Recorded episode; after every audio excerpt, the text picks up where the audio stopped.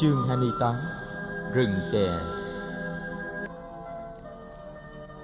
Một buổi sáng nọ Phật từ giả Gaya Sisa để đi về Dương Xá Khất sĩ Ca Diếp đề nghị xin Phật cho cả giáo đoàn đi theo Phật ngần ngại Nhưng Ca Diếp trình bày với Phật là sẽ không có trở ngại gì cho việc 900 vị khất sĩ về tới kinh đô nước Ma Kiệt Đà.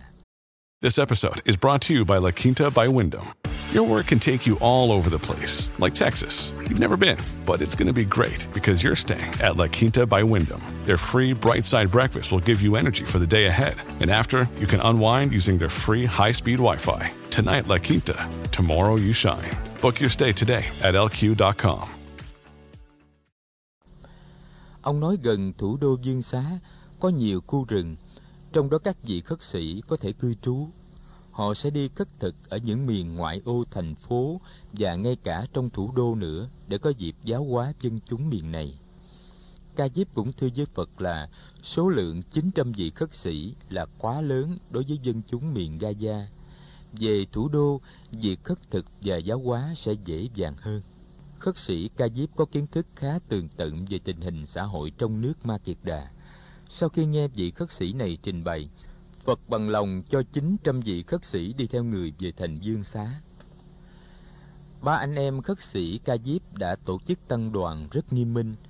Đại chúng của tăng đoàn được phân làm thành các chúng, mỗi chúng 25 vị, mỗi chúng có một vị chúng trưởng lãnh đạo.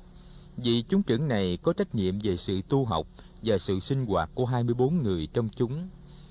Đạo phong của các vị khất sĩ vì vậy càng ngày càng sáng rỡ và uy nghi. Từ Gaza, tăng đoàn phải đi tới 10 hôm mới về tới thủ đô Dương Xá. Mỗi buổi sáng, các vị khất sĩ đều phải ghép vào các tụ lạc để khất thực. Khất thực xong, họ quy tụ trong một khu rừng hoặc một bãi cỏ để thọ trai trong im lặng. Thọ trai xong, họ lại lên đường Họ đi thành từng chúng và có cả thảy 36 chúng như vậy. Hình dáng của các vị khất sĩ khoác áo cà sa đi trầm lặng trên đường đã gây một ấn tượng rất sâu đậm và đẹp đẽ trong lòng dân chúng.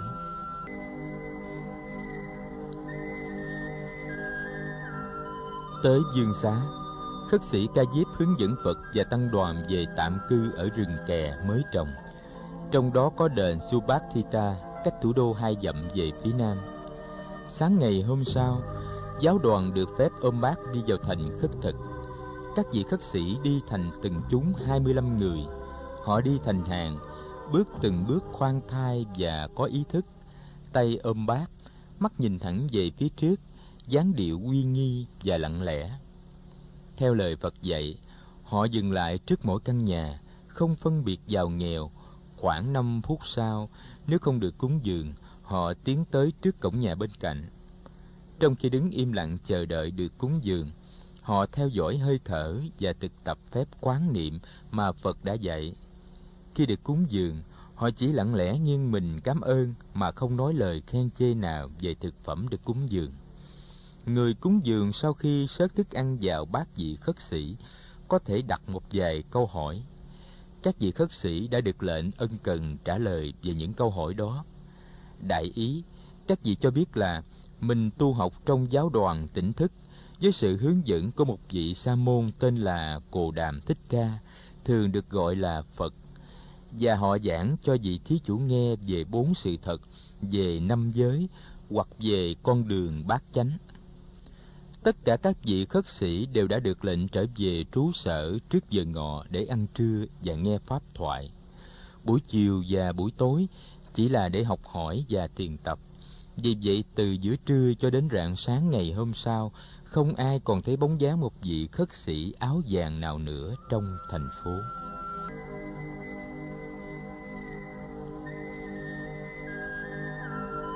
chỉ trong vòng nửa tháng phần lớn dân chúng thủ đô đã biết tới sự có mặt của giáo đoàn khất sĩ do Phật lãnh đạo.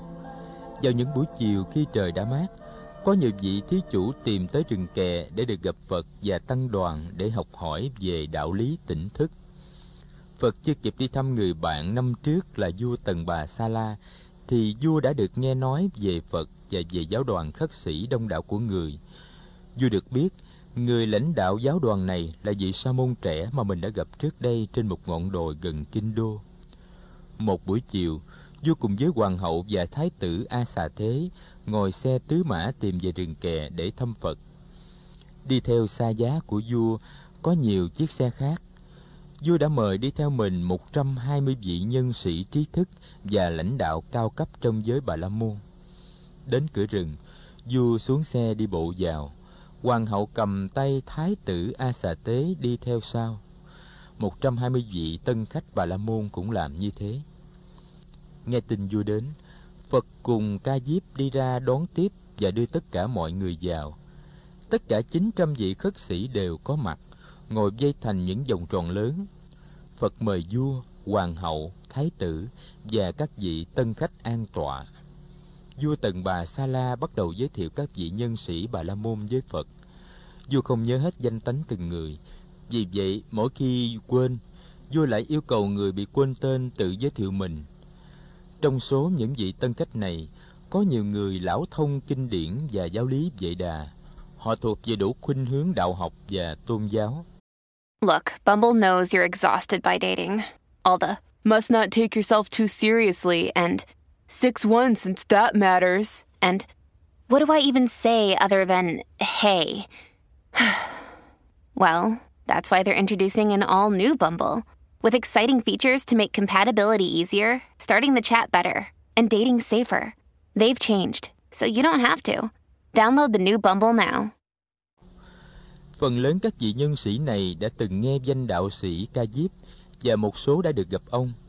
Nhưng ngoài quốc dương Tần Bà Sa La ra, chưa ai được gặp Phật lần nào. Thấy thái độ cung kính của Ca Diếp đối với Phật, nên nhiều người tỏ vẻ ngạc nhiên. So với Ca Diếp, sa môn cồ đàm nhỏ tuổi hơn nhiều.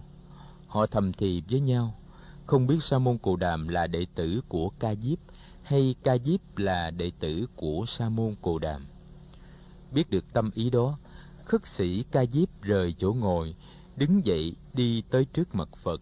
Ông chắp tay lại thành hình sen búp, chậm rãi và rõ ràng ông nói sa môn cồ đàm bậc giác ngộ, bậc tôn quý nhất trên đời con là ca diếp, đệ tử của thầy, xin cung kính làm lễ thầy. Nói xong, ông sụp xuống lạy phật ba lại rất kính cẩn. Phật nâng ca diếp dậy và bảo ông ngồi xuống bên tay trái của người. Bây giờ đây, một trăm hai mươi vị tân khách bà la môn mới hoàn toàn giữ im lặng. Sự im lặng còn lớn lao hơn khi họ thấy chín trăm vị khất sĩ áo vàng đang lặng lẽ ngồi vây quanh trong dáng điệu trang nghiêm và hùng vĩ.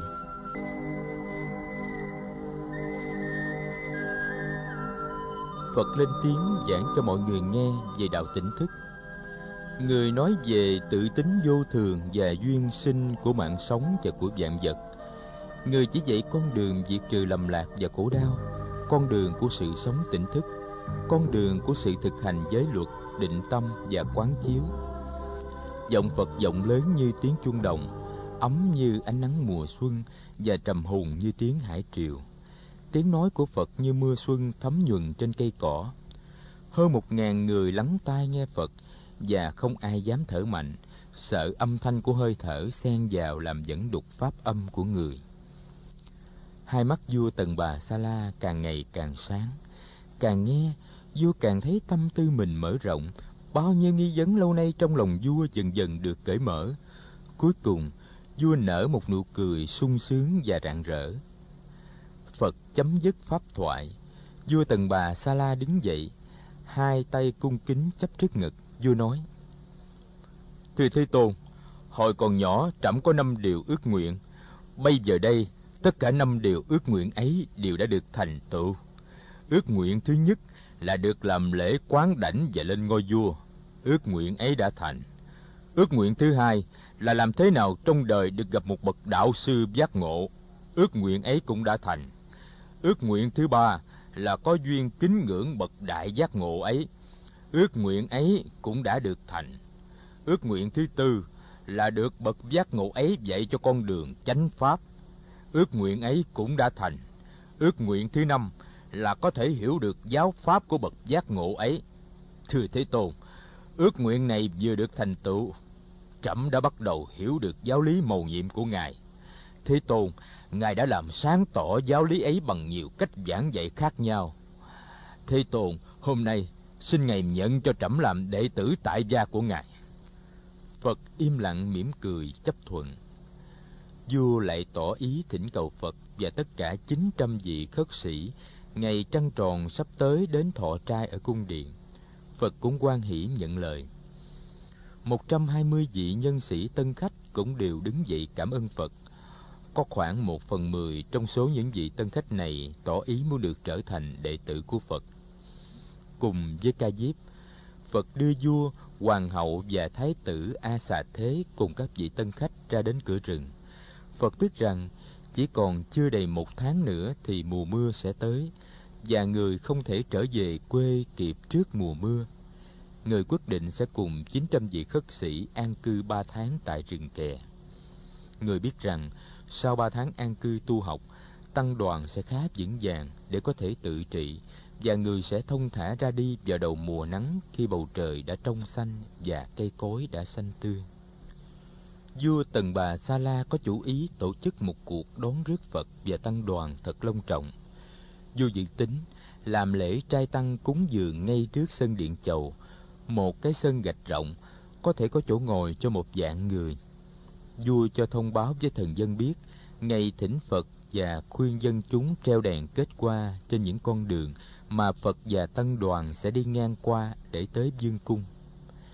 Vua cho mời rất nhiều nhân sĩ đến để nghe phật thuyết pháp. Tất cả các quan chức trong triều cũng đều được mời đến dự vua cũng cho mời cả những trẻ em vào trạc tuổi của hoàng thái tử a xà thế Thái tử năm nay lên 12 tuổi, biết Phật và tăng đoàn không chấp nhận việc sát sinh để cúng dường. Vua ra lệnh chuẩn bị những thức ăn thuần túy, chay tịnh và rất ngon lành. Những người thân tín của vua có tới 10 ngày để chuẩn bị cho cuộc tiếp đón này. Để chuẩn bị cho cuộc